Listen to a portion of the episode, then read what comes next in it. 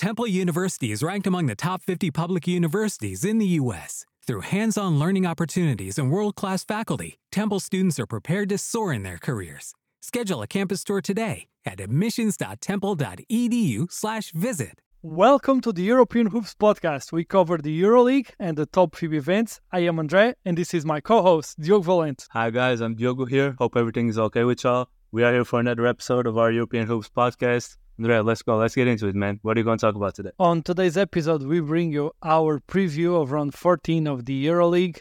A quick reminder that we will be bringing you on Mondays our recap of the previous week of the EuroLeague. On Tuesdays, our preview of the, the current week on Wednesdays, we will have our EuroLeague Talk episodes that uh, we will go through our rankings, we will go through our recaps of the season, of specific teams, specific players, our rankings per position, our power rankings. We will have interviews, a lot of different content talking about uh, the, the EuroLeague. Those episodes will be coming out on Wednesdays.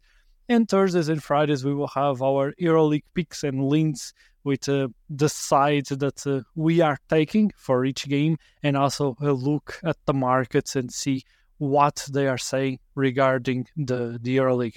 This is now our new schedule with uh, five episodes a week, more content for you guys. So make sure to share our episode with a friend that uh, enjoys the competition and will like to follow our podcast. Subscribe to the podcast and follow us on Twitter at Ethos EuroLeague we will get to the games that will take place on this uh, round 14, and we start with the game between Red Star and Alba. This is a game between two teams that are in the bottom of the standings. Red Star is currently in 16th place, while Alba is in 18th place. Red Star has four wins and nine losses, while Alba has two wins and 11 losses. Red Star has been playing better at home than on the road, uh, while uh, Alba has two wins at uh, at home, but uh, they are a team that we know they can, um, in any given game, be able to step up and have a good enough offensive output to be able to to compete for a game. So I don't expect this to be uh, an easy game for Red Star, even if I see them as being the, the favorites playing at home where they have been a, a, strong team and where they have been able to step up and play at a good level. And this game against Alba is a must win game for this uh, Serbian team. What are the keys and what will be the keys for this matchup between these uh, two teams? First of all, uh, obviously, the fact that Red Star is at home. Uh, I think that's very, very important for them. They, they are 0 7 on the road, but at home, they, they've shown the ability to be a, a very good team. I think the rebounding battle is going to be key here because Red Star has been pretty dominant on the boards uh, consistently. And Alba, I think that's one of their weaknesses, even though they have Johannes Thiemann, who, who has been a beast. But uh, I, just, I just don't think they have enough to compete with Red Star on the boards and eventually in, in the game itself. Uh, I think Red Star is the more talented team. We know Alba has those, those guys that we love to watch, like Thiemann and then Procida and Spagnuolo, the young guys. But uh, Red Star is just the more experienced, more barrel tested team. Uh, I think they definitely need to start winning games because otherwise they're they're gonna be way too far from the playoff fight. So at least the home games, I, I trust them to, to show up and to perform. So uh, I think Red Star should be the favorite here, and I think they're going to perform at that level. Home advantage has been the strength of this Red Star team, and that's what gives them the edge on this uh, game against Alba.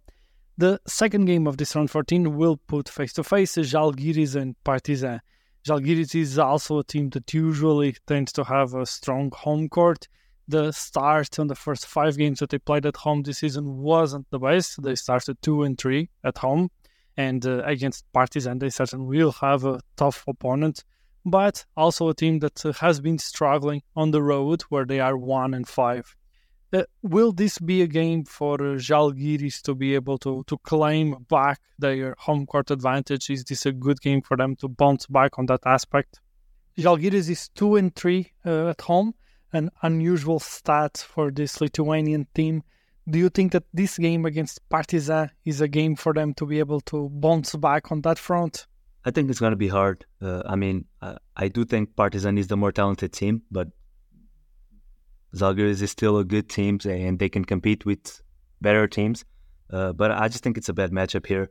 Uh, we know Žalgiris likes to go small, and I just think Partizan's front court is too physical, and I think they're going to have too many mismatch opportunities and too many advantages inside.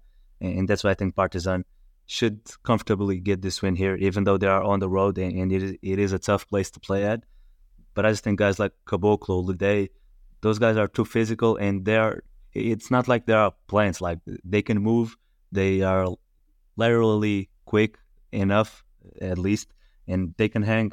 They can go to the three point line and, guard Rolands Smits or uh, Brady Manek is hurt now, but you get it. Like the front court for Partizan is just so much better than the front court for Zalgiris.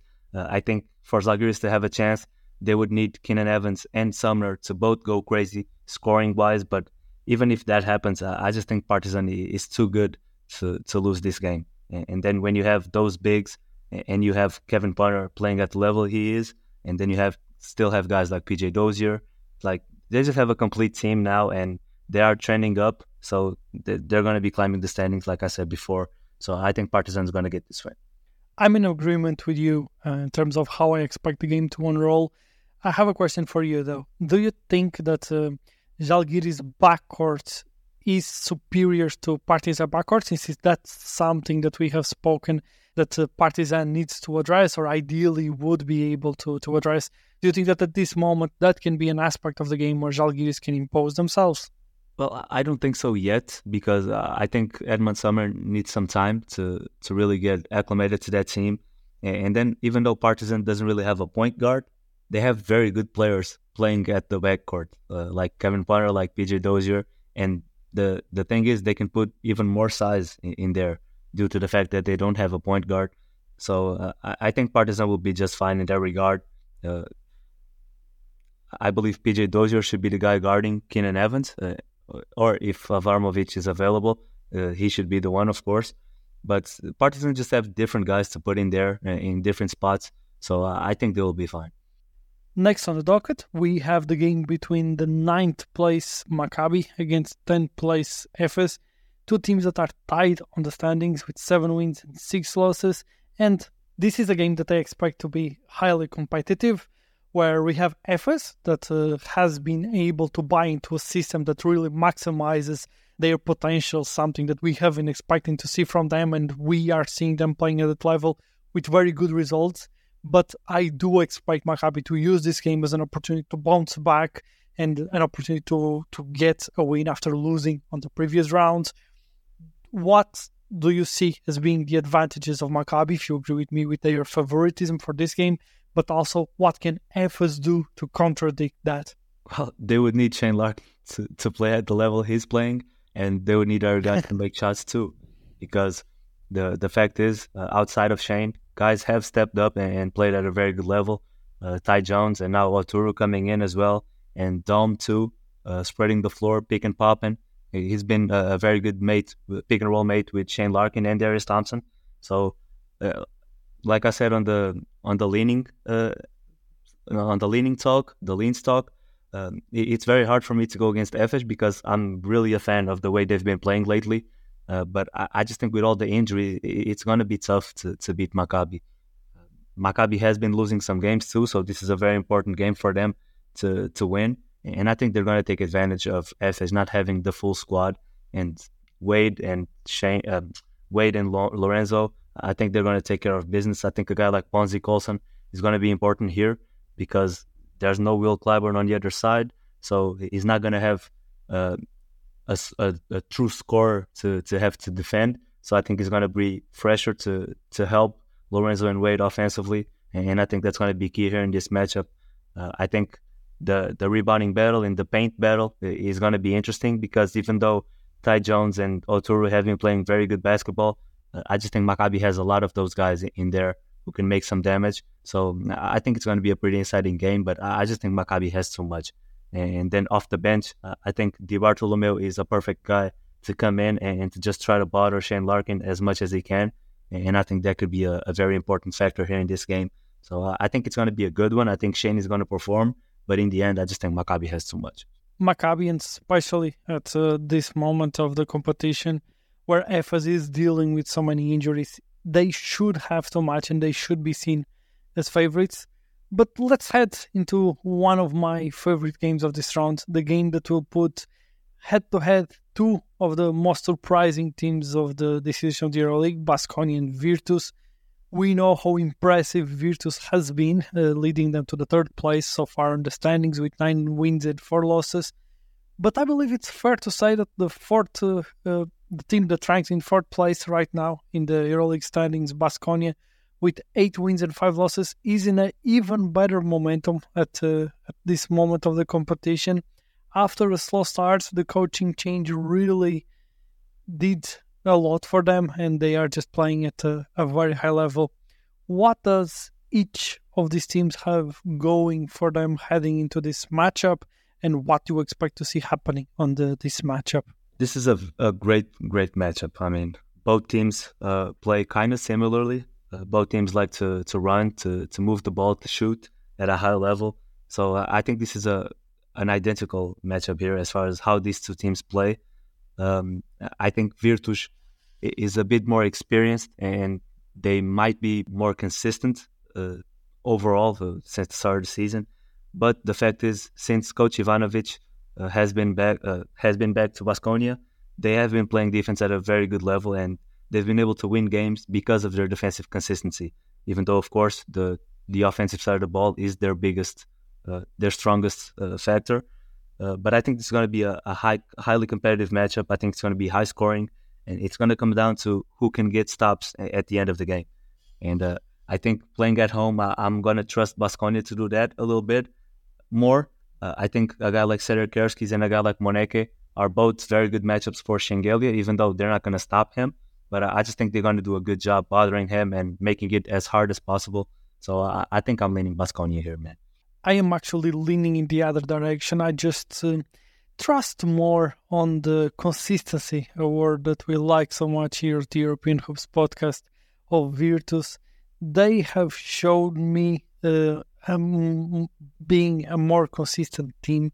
And despite Baskonia being able to be playing at this very high level, despite Baskonia playing at home, I do trust Virtus to be able to impose their game on this particular matchup against Baskonia, and I do think that they have some advantages that they will be able to to explore on this matchup against uh, Baskonia, and especially they won't allow or will make it hard to allow Baskonia energy to impact them as much as Baskonia is able to do to some other teams. I really trust on Virtus to be able to, to impose themselves and to be able to, to fight for a win in Vitoria.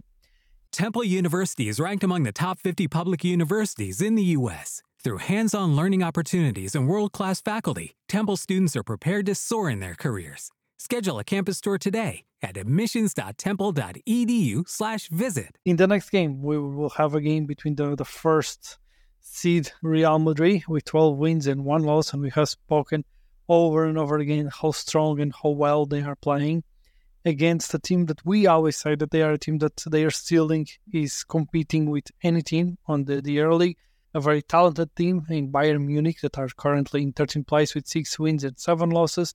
But it will be damn hard for them to go to Madrid and come out of there with a win, won't it? Yeah, absolutely. I mean, any team that plays against Real Madrid is going to be damn hard to, to beat them. Um, I do think Bayern can give them some troubles, but in the end, Real Madrid just has too much. And I think Bayern's strongest suit so far uh, has been their front court. They, they've been very good on the rebounding battles with Serge and Devin Booker. Um, but Real Madrid has Poirier, Walter Tavares. I mean, they, they have the ability to match that. And I think that matchup between Walter Tavares and Ibaka is going to be very, very interesting because of Ibaka's ability to spread the floor. So we'll see if he is able to take Walter Tavares off the paint so that other guys can can try to drive and get buckets inside. Uh, but I do think Real Madrid is obviously the better team. They they have more options. They have better options too, and they're just more consistent. And they have a leader in there in Campazzo to to get everybody in the right place and to not allow Real Madrid to struggle, uh, which is basically his. Uh, in my opinion, that's his role this year is to just make sure that they don't struggle and He's been doing a perfect job at it, of course. And I just think Real Madrid is a lot better, especially with the injuries that Bayern's having with Obst and Lucic, and even Ibaka missed the last game, but I do think he's going to play here. Um, I just think Real Madrid is better, and eh, playing at home, especially, they should get this win. Panathinaikos had a slow start. Then uh, they found themselves. They played at a very high level, but they lost their previous three games. as at home tends to play slightly better, and this comes down to can Asvel score enough to to be able to be competitive against uh, Panathinaikos. This can sound like the perfect game for Panathinaikos to bounce back and to try to find a, an important road win for them to bounce back and go go back to the victories. Will it be an easy game for them to do that? No, I wouldn't say it would be an easy game, but uh, I definitely understand the, that line of thinking. Uh, they are clearly the better team, and they need to win this game because, like you said, they lost the last three, so they clearly need to bounce back. They are now six and seven, and that's just not good enough for for what we expected from them, and, and from what I'm sure they expected from themselves. Uh, I definitely expect them to to play better now. Uh, I think their bigs and Lessort and Mitoglou will be very important in a matchup like this because a, guy like Joffrey Lauvergne is not really known as a, a great defender. So I think uh, the Panathinaikos bigs have a chance here to, to really make some damage in the paint. Uh, but outside of that, uh, we know Kendrick Nunn is going to show up and he's going to be uh, elite at playmaking and scoring. But we need other guys to step up now for Panathinaikos. I mean, Sloukas hasn't been great. Uh, I think he, he needs to really start finding his role on this team uh, as the secondary playmaker next to Nunn because I believe he's one of the most important guys here. And then Grigonis has been pretty decent, but Vildoza hasn't been great. So there are a lot of guys there who, who I think should still, who I think should be uh, more prepared to produce at a high level at, at this point of the season. And it, it, looks like they still haven't really found their role within that offense and within that team. So I definitely think it's time for them to start figuring it, figuring it out. Uh, things got a little better when Mitoglou came back, but now losing three straight, I mean, you can't afford to have that when you have the talent that you do. So they got to bounce back. They have no choice. You look at the last five games by Fenerbahce, you see four losses and one win. But uh, that one win, it's against none other than Real Madrid. Which Fenerbahce do you expect to see on this game? A Fenerbahce that looks like a contender and can beat and compete against the strongest team of the EuroLeague, or a Fenerbahce that will struggle against Monaco, that is a very high level team? Honestly, I I don't know what to expect from Fenerbahce in any given game. Like it, it's so hard. They they are so inconsistent and so unpredictable. Um, I do think playing at home, they have a great chance to to win this game against a very good team in Monaco. But at the same time, I, I don't know how they stop Mike James or contain Mike James because uh, Yam Madar is really the only guard there who, who is known to be a, a good defender. Uh, I, I, just don't think Nick can handle uh, Mike James anymore, and Tyler Dorsey or Wilbekin are, are not really defenders. So I think it's going to be something to look at the those guard matchups, how how they're going to do that. Uh, but I think with Jonathan Motley and Nigel Hayes Davis and Dyshawn Pierre now, who is back, I think they have a chance to take advantage of some mismatches on the wings. Obviously, we know how they did it last last season with Dyshawn Pierre and Nigel Hayes Davis playing in the post a lot against smaller wings, and this is a case here with Monaco because a lot of times they play three guard lineups or they play Tarpe, who is not a, a big strong wing. So Fenerbahce has a chance to explore that here. So I think it's going to be clo- a close game. Of course, these are two very good teams. Uh, Monaco has been better, but this is a type of matchup where I could see Fenerbahce stepping up and, and getting this win. But it's not going to be easy, of course. They they really have to focus on doing a, a great job on Mike James. Otherwise, he, he's just going to be able to break down their defense like Satoransky and Laprovitola did in, in the last week. So uh, I think it's going to be close. I think Mike will be Mike, but because of the ability to explore some mismatches that Fenerbahce is going to have, uh, I think I'm leaning Fenerbahce, but it's obviously going to be a, a, very close game and super competitive. Two defense first teams, uh, Olympiacos allowing 75.8 points per game, while Valencia allows 75.5 points per game. We can expect a defense first game, I'm sure of that. But which team do you have? Do you think has the advantage, and why? I think Olympiacos has the advantage uh, because even though both teams are great defensively, I think Olympiacos is the bigger team and, and, they have the ability to be even better defensively than Valencia. And also, they have more guys who can step up offensively, even though we know they can struggle. Uh, but I think they have guys who can at least do their job offensively, like Thomas Walkup, like Milutinov, who who gets a ton of boards and gets second chance points, and then Isaiah Canaan shooting the ball. I just think Olympiacos has more solutions to produce offensively than Valencia does, and I think they are a more consistent defensive team, and especially playing at home, uh, I just don't see Olympiacos losing this game.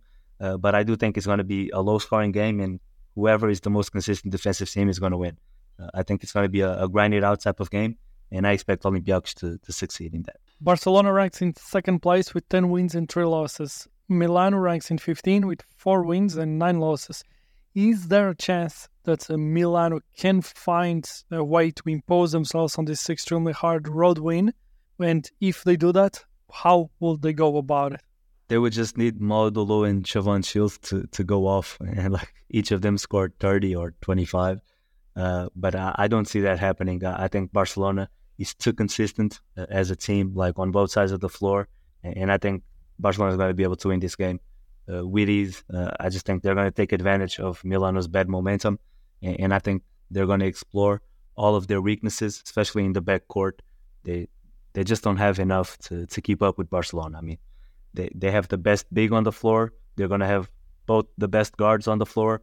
It's just going to be hard for for Milano to do it, and especially because Barcelona has good wing defenders like Kalinic, who, who, who can match up with Shavon Shields and, and do a good job. Obviously, he's not going to stop him, but he can definitely hold him to to a lesser production. So I just think Barcelona is too good on, and too consistent on both sides of the floor, and I think they're going to win this game. Barcelona does have the, the advantage and the favoritism heading into this game. There is no doubt about that. We will be tuning into all of these EuroLeague matchups and uh, we will be recapping them on the next Monday for you guys. Then tomorrow we bring you our first episode of the EuroLeague Talk. Tomorrow we're doing a recap of the, the competition. Make sure to tune in for that. And reminder that we will have new episodes coming on Thursday and Friday on these normal weeks with our leans and peaks for each of the game that will be taking place on those days of the, the EuroLeague. Make sure to also tune in for those special episodes. Subscribe to the podcast, follow us on Twitter at Ethos EuroLeague, and share the podcast with a friend that likes the competition and follows the competition. As always, I'll be talking with you guys soon. Bye, guys. See y'all next episode. Only 4% of universities in the U.S. are R1 research institutions, and Temple University is one of them. This means 100% of students have the opportunity to participate in hands on learning and research with world class faculty. With over 600 academic programs across 17 schools and colleges, Philadelphia's largest public university provides students with a rich variety of opportunities and propels graduates to succeed in their careers. Temple University. Schedule a campus tour today at admissions.temple.edu/visit.